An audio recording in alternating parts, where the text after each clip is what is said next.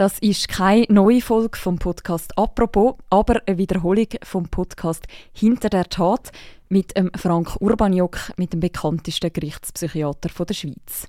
Er hat mit uns über insgesamt fünf Fälle geredet, die er als Forensiker begleitet hat. Das ist Folge 2 über den Todesfahrer von Imme. Alle anderen Folgen vom Podcast «Hinter der Tat» könnt ihr überall hören, wo es Podcasts gibt. Und apropos, hören ihr am Montag wieder – bis dann, macht's gut. Ciao miteinander. Hey, hoi, schön bist du dabei bei Hinter der Tat. Ich bin Cheyenne und Co-Produzentin von diesem Podcast. Und diese Folge ist präsentiert von Epsi. Epsi ist die Plattform, wo dir mit wenigen Klicks Psychologinnen und Psychologen vermittelt, die zu dir und deinem Gesprächsbedarf passen. Am Anfang gehen alle von einem Unfall aus einem schrecklichen Unfall auf der Autobahn A2 in der Zentralschweiz. 2007 hat ein Autofahrer an einer abgesperrten Baustelle bei Emmen sein Auto hinter die Absperrung gelenkt und ist ungebremst in eine Gruppe von Autobahnarbeitern gefahren. Vier Menschen sind zu Tode gekommen, fünf zum Teil schwer verletzt. Schnell wird klar, es war Alkohol im Spiel. Anfangs wird fälschlicherweise auch von Drogen gesprochen. Doch niemand denkt zunächst, was später klar wird. Der Autofahrer war absichtlich in die Bauarbeiter gerast. Das ist eine Person gewesen, die eine sogenannte Schizophrenie als Erkrankung hatte. Es ist ein Fall, wo diese psychiatrische Erkrankung, die Schizophrenie, eine große Rolle für dieses Tötungsdelikt spielte.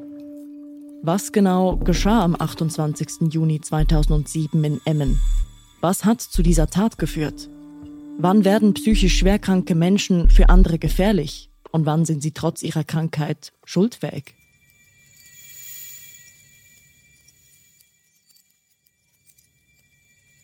Hinter der Tat der True Crime Podcast mit Frank Urbaniok. Mit dem bekanntesten Gerichtspsychiater der Schweiz blicken wir in die Psyche von Täter und Täterinnen. Eine Koproduktion der Podcast-Schmiede und von Tagesanzeiger, Basler Zeitung und Berner Zeitung.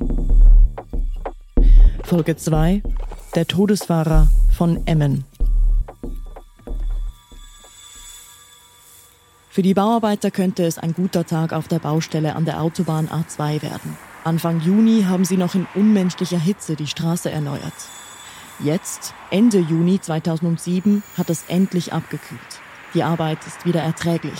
Der Straßenbelag ist ersetzt, der größte Teil der Arbeit ist getan. Es ist abends nach 8 Uhr, der Feierabendverkehr wäre vorbei. Doch wegen der Baustelle stauen sich die Autos trotzdem noch. Und dann geschieht das Undenkbare. Der Lenker von dem weißen Saab hat die Kolonne plötzlich rechts überholt und ist durch die Absperrungen durch Rittarbeiter reingerast. Ausschlaggebend für das tödliche Manöver sind vermutlich Alkohol und Drogen. Gewesen. So erzählt es ein SRF-Reporter am Tag danach. Drei Arbeiter sind auf der Stelle tot. Sechs weitere müssen mit Verletzungen ins Spital. Einer der Verletzten verstirbt dort später. Der Fahrer überlebt. Die Kantonspolizei macht nach dem Unfall bereits Angaben über ihn. Ist ein 28-jähriger Schweizer, der hier im Kanton Luzern wohnt. Er war angetrunken, das heisst, wir haben Anzeichen festgestellt. Der Atemlufttest und der Drogenschnelltest sind positiv. Wir haben eine Blut- und Urinprobe gemacht bei ihm. Es ist ihm jetzt heute am Freitag vom zuständigen Untersuchungsrichter die Haft eröffnet worden. Der Mann bleibt in Untersuchungshaft.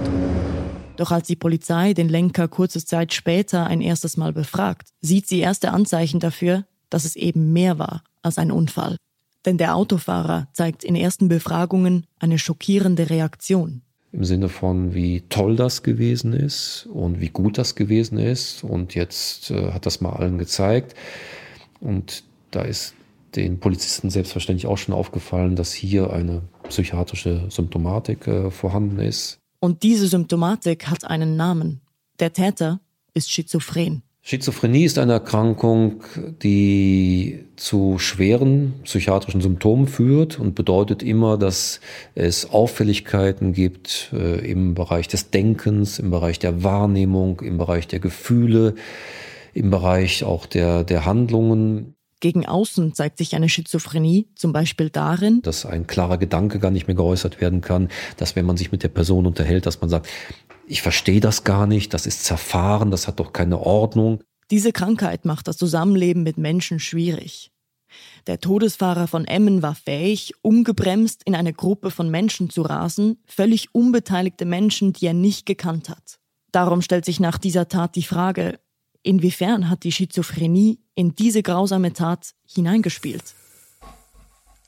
Frank Urbaniok wird beauftragt, ein Gutachten über den Täter zu erstellen. Er versucht dafür, dessen Biografie nachzuzeichnen und sucht nach Auffälligkeiten. Schon als Bub fällt der spätere Todesfahrer als Sonderling und Einzelgänger auf. Er hat bereits als Kind Mühe, sich auf andere einzulassen. Das kommt früh im Alter von 12 bis 13 Jahren schon zu Drogenkonsum und äh, auch naheliegend denkt man dann ja meistens daran, ja, es ist vielleicht ein schwieriges Kind und äh, die Drogen sind das Problem und denkt noch nicht an eine schizophrene Erkrankung. Aber Urbaniok vermutet, dass die Schizophrenie bereits da beginnt, dass sie nur noch niemand erkennt. Es ist eine früh beginnende schizophrene Erkrankung, die sich dann im jungen Erwachsenenalter, 17, 18, dann immer deutlicher zeigt, eben in dieser auch ähm, Außenseiterposition, in diesen vielleicht absonderlichen Verhaltensweisen. Und er versucht dann eine Lehre zu machen. Er beginnt eine Lehre als Lastwagenfahrer, bricht diese dann aber ab. Zu schwierig ist sein Verhalten. Dann kristallisiert sich dann stärker heraus, dass es eben doch nicht nur eine schwierige Charakterproblematik ist oder ein Drogenkonsum, sondern dass dann eben diese paranoiden Dinge auch mit einer Gereiztheit, mit einer Aggressivität dazu kamen. Der junge Mann wird immer auffälliger. Die Polizei greift ihn jetzt ein erstes Mal auf, was dazu führt, dass er psychiatrisch abgeklärt wird. Der Befund ist eine Schizophrenie und der Mann kommt in Behandlung. Medikamente sind dann sehr wichtig, dass man diese wahnhaften Symptome, dass man die zurückdrängen kann. Der junge Mann ist laut Akten ein Zitat recht typischer Patient. Die Ärztinnen und Ärzte verschreiben ihm Medikamente, um die wahnhaften Symptome zurückzudrängen und am Anfang nimmt er sie auch ein. Also es geht mal gut und mal weniger gut. Er nimmt die Medikamente eine Zeit lang und dann hat er das Gefühl, ich brauche das doch nicht mehr. Aber auch das ist nicht so äh, besonders, sondern das äh, sieht man noch in vielen Fällen. Und dann ist es halt Aufgabe auch der Therapeuten, der Psychiater, der Psychologen, der Krankenpfleger dann dort darauf hinzuwirken, dass Medikamente genommen werden, dass Probleme aus dem Alltag besprochen werden, dass man möglichst Stresssymptome reduziert. Also so wie man das bei vielen anderen dann auch macht. Während die medikamentöse Behandlung beginnt, versucht er ein zweites Mal die Lehre als Lastwagenchauffeur. Wieder bricht er sie ab. Dabei wollte er eigentlich sein Hobby zum Beruf machen. Autofahren ist ihm außerordentlich wichtig. Es ist ein Hobby von ihm, eine Leidenschaft. Umso mehr schmerzt es ihn, als er plötzlich gar nicht mehr fahren darf. Er hat dann einen Entzug der, des Führerausweises, weil er da mit äh, Cannabis äh, erwischt worden ist. Und dann hat man gesagt, der Führerausweis wird erst wieder zurückgegeben, wenn er eine Abstinenz nachgewiesen hat und wenn er auch die Medikamente nimmt, man hat das natürlich mit der schizophrenen Erkrankung auch gesehen, hat das gewusst, hat gesagt, also das muss kontrolliert sein, das muss alles gut sein, dass er im Straßenverkehr teilnehmen kann. Ein Jahr lang darf er nicht fahren und er hält sich daran. Er befolgt alle Auflagen, absolviert jede Kontrolle. Und weil das alles gut war, hat man ihm den Führerausweis zurückgegeben. Und da merkt man auch so in seiner Biografie, das ist für ihn was Wichtiges gewesen. Und da hat er auch wirklich sich dann angestrengt und das gut gemacht und hat auch den Führerausweis zurückbekommen. Ein Jahr später sitzt er wieder am Steuer. Aber genießen kann er das Fahren immer weniger. Denn er fühlt sich verfolgt. Er schildert zum Beispiel so Situationen, er fährt im Auto und dann gibt es Blitze, dann gibt es Zeichen, dann wird er wie beschossen, mit, äh, wie mit Lasern irgendwie. Er fühlt sich verfolgt von, so sagt er später in eigenen Worten, denen da draußen. Er glaubt, jemand wolle ihn bewusst ärgern. Und er nimmt das so wahr. Und er nimmt das aber häufig nicht als eine Bedrohung an Leib und Leben, sondern als zutiefst ärgerlich und provozierend. Also das ist doch eine Schweinerei und da machen die dieses und jenes und äh, da kann man sich ja auch gut vorstellen, so ist es auch gewesen, dass damit da auch eine Reizbarkeit verbunden war.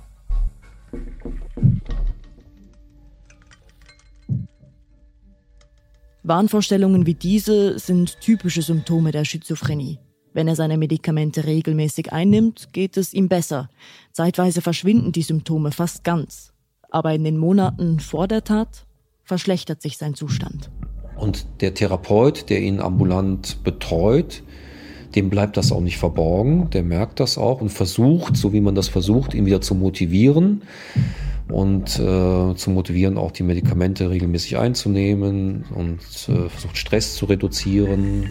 So, aber dann kommt es dazu, dass er dann in dieser Phase die Medikamente komplett absetzt. Jetzt nehmen die Wahnvorstellungen zu. Er fühlt sich stärker drangsaliert als vorher. Er arbeitet zwar noch und führt gegen außen ein unbescholtenes Leben, aber sein Zustand verschlechtert sich zusehends. Dann kommt es in einer weiteren Phase dazu, dass er jetzt dann auch anfängt, wieder Alkohol zu trinken. Und da sieht man so, es kommt der eine Faktor dazu, der nächste Faktor dazu. Dann kommt es auch schon äh, so zu dokumentierten Auffälligkeiten, irgendeinem Streit auf der Straße. Die Reizbarkeit nimmt zu. Es sind kleine Delikte, die die Polizei zwar erfasst, aber Maßnahmen ergreift sie nicht. Währenddessen wünscht der spätere Täter sich mehr und mehr, den Blitzen und Zeichen in seinem Kopf etwas entgegenzusetzen. Und dann kommt der verhängnisvolle Donnerstagabend, der 28. Juni 2007. Da kommt es dann zu diesem Tag, wo er dann zu Hause Rotwein trinkt und irgendwann sich an sein, sein Auto setzt, die Rotweinflasche noch zwischen die Beine geklemmt, hat schon ordentlich getrunken und fährt jetzt los. Und das Gefühl ist jetzt, der Anspannung, der Reizbarkeit. Eigentlich ist er jetzt unterwegs und sagt, jetzt reicht es, jetzt schlage ich zurück.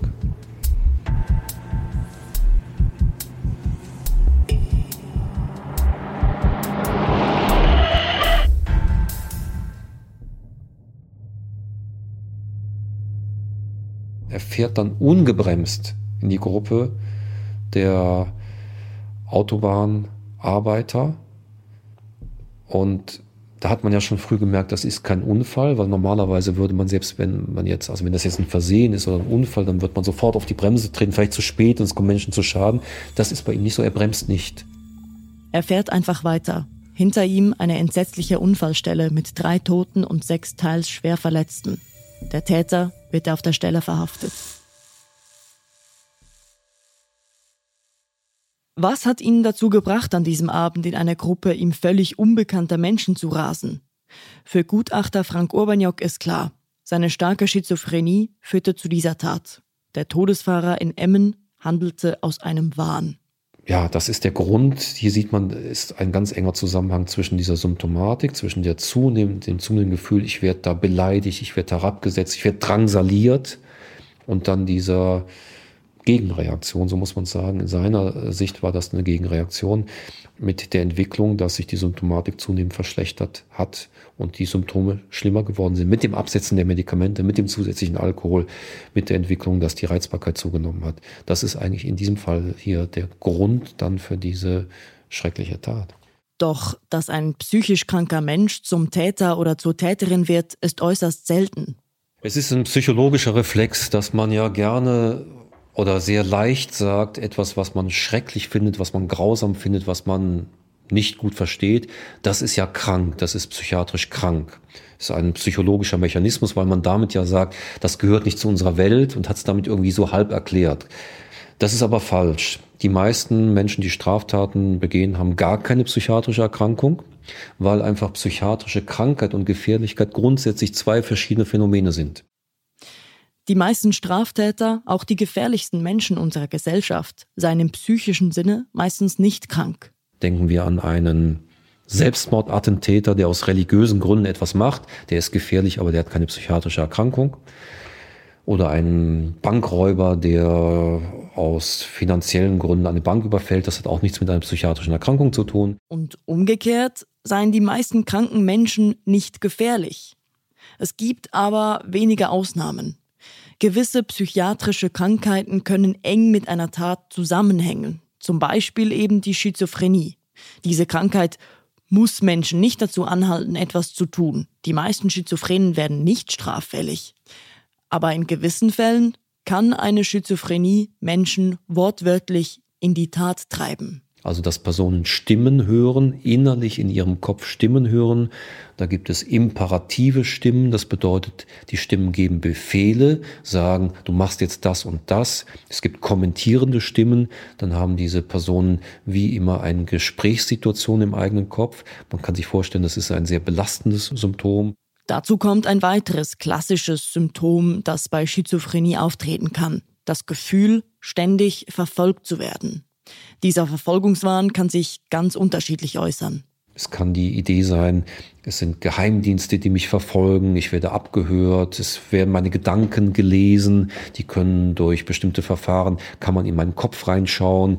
Manche Personen haben das Gefühl, sind wie ferngesteuert, es sind Strahlen, die auf sie wirken, es sind Außerirdische, die Kontrolle über sie haben, die sie entführt haben. Also gibt es ein ganzes breites Spektrum. Und eines haben diese Wahnvorstellungen gemeinsam. Sie sind immer sehr weit weg von der Realität. So mit gesundem Menschenverstand würde man sagen, das ist dann verrückt. Das ist nicht automatisch gefährlich, das ist Frank Urbaniok wichtig zu betonen. Nicht alle Menschen sind gleich. Auch nicht alle Schizophrenen sind gleich. Generell ist es ja so, dass psychiatrisch kranke Menschen nicht gefährlicher sind als die Normalbevölkerung. Also in der Summe, in der Allgemeinheit stimmt das. Dann kommt das große Aber. Eine schizophrene Erkrankung könne eine Straftat begünstigen. Wenn es einen Verfolgungswahn gibt, dann liegt ja eine Reaktion, ein sich wehren, ein dagegen angehen, liegt näher. Aber es gibt auch sehr viele Menschen mit Verfolgungswahn, die auch nicht gefährlich sind, die gar nicht in die Nähe kommen irgendwie zu handeln oder aggressiv zu werden. Und auch da sieht man, das Spektrum ist dann breit, das hat was mit Charaktereigenschaften zu tun, das hat etwas damit zu tun, ob man diese Verfolgung sehr vital und lebensbedrohlich erlebt oder ob man sagt, das ist irgendwie ein Ärgernis im Hintergrund, aber es würde mich nie dazu bringen, dass ich handle. Eine psychische Erkrankung macht also einen Menschen nicht zum Täter. Sie kann aber ein Risikofaktor sein und eine gefährliche Kombination mit anderen Faktoren eingehen. Es ist ja immer wichtig zu sagen, dass man nicht alle in einen Topf schmeißt und dann alles stigmatisiert.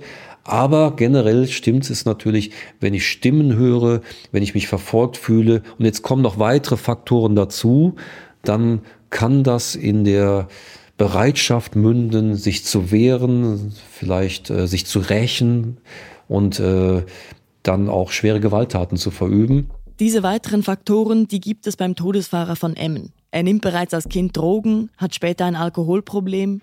Sein Traum, Lastwagenfahrer zu werden, platzt. Sein Zustand verschlechtert sich dramatisch, als er aufhört, mit Medikamenten die Symptome seiner Schizophrenie einzudämmen. Und am Ende sagt er, Jetzt reicht es, jetzt schlage ich zurück. Wie dieser Tag geschehen ist und warum der Täter sie in seinem Wahn beging, dieses Bild verfestigt sich in den Wochen nach der Todesfahrt. Es bleiben drei Fragen. Hätte die Tat verhindert werden können? Wie bestraft man eine Tat, wenn der Täter sie in einem Zustand von Realitätsverlust begangen hat? Und sind dreieinhalb Jahre für diese Tat dann zu viel oder zu wenig? Werbung. Hey, ich bin's nochmal. Ich weiß ja nicht, wie es dir geht, aber besonders dann, wenn es draussen wieder lang dunkel ist, dann mache ich mir mehr Gedanken über mein Leben. Und manchmal brauche ich da jemanden, der mir professionell zulässt und mich in diesen Gedanken und Fragen begleitet. Das tut gut und hat mich in meinem Leben bis jetzt gäng wieder weitergebracht. Aber ich weiß, es ist nicht gäng einfach, eine passende Psychologin oder einen passenden Psychologen zu finden, der auch gerade Zeit hat. Darum gibt es jetzt Epsi Auf dieser Plattform findest du handverlesene Fachleute, die zu deinem Anliegen passen. Du kannst ganz unkompliziert, dann, wenn es für dich stimmt, online ein paar Fragen beantworten. Dann bekommst du Vorschläge für PsychologInnen, die auch gerade einem kostenlosen Introgespräch kannst lernen kennen. Mit Apps bekommst du so die passende Unterstützung für deinen individuellen Lebensweg. Epsi kann dir auch gerade Fragen zur Versicherung beantworten und nimmt dir und deiner Psychologin mit dem Arbeit ab. Ohne Papierkram, ohne Wartezimmer. Über den Link in den Show Notes gibt es 50 Franken für deine erste Sitzung geschenkt. Werbung. Es bleiben drei Fragen. Hätte die Tat verhindert werden können? Wie bestraft man eine Tat, wenn der Täter sie in einem Zustand von Realitätsverlust begangen hat? Und sind dreieinhalb Jahre für diese Tat dann zu viel oder zu wenig? Zu der ersten Frage, der Frage nach dem Vorhersehen einer solchen Tat, hat Frank Urbaniok eine klare Meinung. Ich glaube, wenn man den ganzen Fall sieht und wenn man die Vorgeschichte kennt, man hätte also sicher eine gute Chance gehabt, eben mit der Konfrontation, mit dem Entzug der Fahrerlaubnis, vielleicht dann auch mit einer Krisenintervention, einer stationären Einweisung, dass es erstmal wieder in eine Klinik geht, einige Wochen, dass man die Medikamente wieder einstellt. Die Chance war sicher da, dass man dann das auch hätte verhindern können, ja. Gerade beim Führerscheinentzug sieht Urbaniok einen Fehler. Denn als der Mann seinen Ausweis für ein Jahr abgeben muss und erst unter Auflagen wieder erhält, das ist ein gutes Jahr für ihn. Er hält sich an alles und nimmt seine Medikamente. Weshalb wendet man diese Maßnahme nicht nochmals an? Weshalb entzieht man ihm nicht noch einmal den Ausweis, als er die Medikamente absetzt und sich sein Zustand verschlechtert? Ja, es ist eine sehr berechtigte Frage. Und das ist auch eine Frage, die sich in dem Fall dann gestellt hat, dass man dann gesagt hat, ist da in der Betreuung sowas schiefgelaufen, dass das am Schluss vielleicht sogar ein grob fahrlässiges oder fahrlässiges Verhalten von den Betreuungspersonen gewesen ist. Der behandelnde Psychiater hätte seinen Patienten beim Straßenverkehrsamt melden können, damit ihm der Führerschein wieder entzogen wird. Er hat das aber nicht getan. War das ein Fehlentscheid? Urbaniok schreibt zu dieser Frage ein separates Gutachten. Doch er sagt, das sei eben nicht so schwarz-weiß. Denn ja, man könne als Psychiater mit dem Patienten hart sein, müsse sogar hart sein, aber jedes harte Durchgreifen würde auch der Beziehung und dem Vertrauen des Patienten in den Psychiater schaden. Und nur mit einer guten Beziehung erreicht man etwas beim Patienten.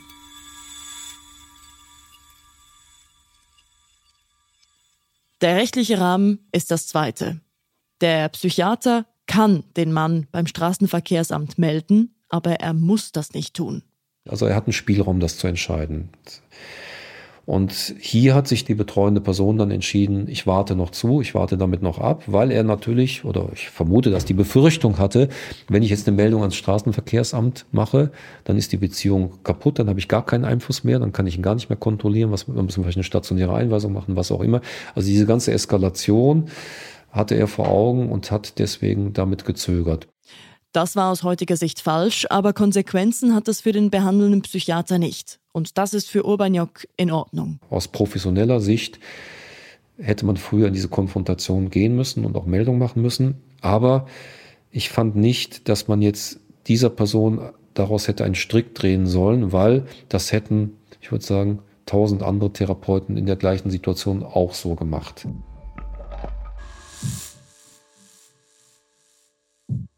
Die Todesfahrt in Emmen richtet den Fokus der Öffentlichkeit auf psychisch kranke Täter. Zusammen mit anderen schweren Fällen trägt er zu einem Umdenken im Strafvollzug und in der Prävention bei. Heute sei man sich deutlich stärker bewusst als früher, dass zwar die meisten psychisch kranken Menschen nicht gefährlich sind, aber eine gewisse Untergruppe durchaus zu Täterinnen und Tätern werden kann.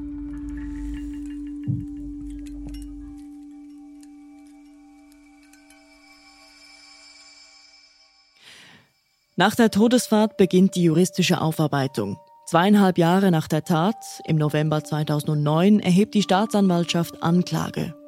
Der Staatsanwalt plädiert für eine Verurteilung wegen mehrfacher fahrlässiger Tötung, mehrfacher fahrlässiger schwerer Körperverletzung, Führen eines Personenwagens in angetrunkenem und nicht fahrfähigem Zustand sowie Missachtung von Auflagen in Zusammenhang mit der Erteilung des Führerausweises. Der Staatsanwalt sieht aber auch eine in mittlerem Grad verminderte Schuldfähigkeit, weil der Täter schizophren ist. Deshalb fordert er eine vergleichsweise tiefe Freiheitsstrafe von viereinhalb Jahren. Und diese Freiheitsstrafe soll aufgeschoben werden zugunsten einer stationären Maßnahme, also einer psychiatrischen Behandlung in einer geschlossenen Anstalt. Im März 2010 fällt das Gericht dann sein Urteil. Dabei stützt es sich auf die Anklage des Staatsanwalts, die Aussagen des Angeklagten und auf das Gutachten von Frank Urbaniok. Im Urteil heißt es, das Gericht schließt sich den schlüssigen und überzeugenden gutachterlichen Empfehlungen an. Und verurteilt den Täter zu dreieinhalb Jahren, also ein Jahr weniger als von der Anklage gefordert. Dreieinhalb Jahre Gefängnis für den Tod von vier Menschen. Ist das zu wenig, trotz der psychischen Krankheit, angesichts der drastischen Folgen seiner Tat? Oder ist es gar zu viel, weil der schizophrene Täter von seinem Wahn zur Tat getrieben wurde? Die Frage, wie viel Schuld ein Mensch mit Schizophrenie auf sich laden kann, stellt sich im Verlauf des Prozesses auch dem Gutachter Frank Urbaniok. Früher, zum Teil auch heute noch bei, ja, ich muss sagen, nicht wenigen Gutachtern gibt es diesen Automatismus, man sagt, ah, schizophrene Erkrankung, also schuldunfähig. Und das, finde ich, muss man differenzierter sehen. Und da sind wir genau bei dem Fall in diesem Spektrum drin. Wenn er jetzt jemand wäre, der Stimmen gehört hätte, wo die Stimme befehlsmäßig sagt, du fährst jetzt in diese Absperrung rein und bringst die Menschen um. Und er hat keine Chance, sich gegen diese innere Stimme zu Wehr zu setzen. Die sitzt wie am Drücker in seinem Kopf und befiehlt das und er führt das direkt aus. Dann sind wir klassischerweise im Bereich der Schuldunfähigkeit, weil dieser Mensch dann gar keinen Entscheidungsspielraum mehr hat. Aber im Fall der Tat von M sieht es anders aus. Der Mann hat zwar eine verzerrte Wahrnehmung und das Gefühl, er werde drangsaliert. Aber aus dem folgt ja nicht automatisch, dass ich Menschen umbringe, sondern jetzt kommt eine Entscheidung zum Tragen, dass er sagt, jetzt habe ich die Nase voll, jetzt schlage ich zurück. Deswegen ist es hier nur eine verminderte Schuldfähigkeit, aber sie ist vermindert, weil ja nichtsdestotrotz dieser Mensch in einer ja, verzerrten Welt lebt, in der er Dinge glaubt wahrzunehmen, die es gar nicht gibt. Und die nimmt er so wahr, weil es ein Symptom seiner Erkrankung ist. Das hat er sich nicht ausgesucht, das ist nicht eine Entscheidung. Das ist ein Symptom, was er nicht beeinflussen kann. Was er beeinflussen konnte, war, dass er die Medikamente abgesetzt hat. Das konnte er beeinflussen und den Alkohol getrunken hat. Die dreieinhalb Jahre haben in diesem Fall nur eine theoretische Bedeutung. Tatsächlich dürfte die Strafe länger dauern. Sie wird in einer psychiatrischen Institution vollzogen und dort bleibt der Täter, bis die Behandlung abgeschlossen ist. Und die Maßnahme könnte zum Beispiel fünf Jahre oder zehn Jahre gehen. Die braucht dann halt so lange, bis dann die Gefährlichkeit vermindert ist. Das ist hier das Wichtigere. Die Tat ist nun 16 Jahre her. Ob der Mann wieder zurück in der Gesellschaft ist, will Urbaniok nicht sagen. Das müssen wir, die Allgemeinheit, auch nicht wissen, sagt er. Denn wenn er wieder aus der Psychiatrie entlassen wurde, dann wurde seine Behandlung abgeschlossen. Wem es aber mitgeteilt werden sollte? Den Opfern und ihren Angehörigen. Die leiden am stärksten unter den Folgen der Tat. Für sie sei oft auch eine Schuldunfähigkeit oder teilweise Schuldunfähigkeit und damit eine geringere Strafe schwer verständlich, auch wenn es dafür gute Gründe gibt. Der Todesfahrer von Emmen. Er hat vier Menschen getötet und fünf weitere zum Teil schwer verletzt. Eine furchtbare Tat, die gezeigt hat, auch wenn die allermeisten psychisch kranken Menschen nicht gefährlich sind, so können Wahnvorstellungen trotzdem zu einer schrecklichen Tat führen. Die Tat darf nicht ungestraft bleiben.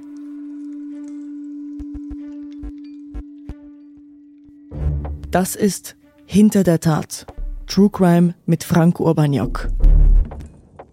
Eine Koproduktion der Podcast-Schmiede und von Tagesanzeiger, Basler Zeitung und Berner Zeitung mit Frank Urbaniok. Mit dem bekanntesten Gerichtspsychiater der Schweiz blicken wir in die Psyche von Täter und Täterinnen. In der nächsten Folge brutale Raubüberfälle. Fünf Raubüberfälle. Es gibt als Bilanz zwei zum Teil schwer verletzte Menschen und zwei Tote. Ein Mann begeht in kurzer Zeit fünf Raubüberfälle auf Juweliergeschäfte. Bei jedem Überfall wird er brutaler. Ein Psychopath heißt es nach den ersten Einvernehmungen. Ein komplexes psychiatrisches Profil, sagt Frank Urbaniok. Er entscheidet sich was, irgendwas zu machen, dann geht er 100 Prozent. Das nennt sich als Eigenschaft fokussierte Zielgerichtetheit. Auch Affinität für tötungsnahe Handlungen. Und das ist die Kombination aus chronifizierter Gewaltbereitschaft. Bedeutet, wenn es für mich nützlich ist, dann setze ich Gewalt ein. Und es geht bei ihm dahin auch, das ist auch keine Grenze, wenn es lebensgefährlich wird. Das ist die Affinität für tötungsnahe Handlungen. Was treibt einen Menschen dazu, andere Menschen einfach aus dem Weg zu räumen? Und was passiert, wenn ein Täter in Verwahrung kommt? Folge 3 von Hinter der Tat gibt es überall, wo es Podcasts gibt.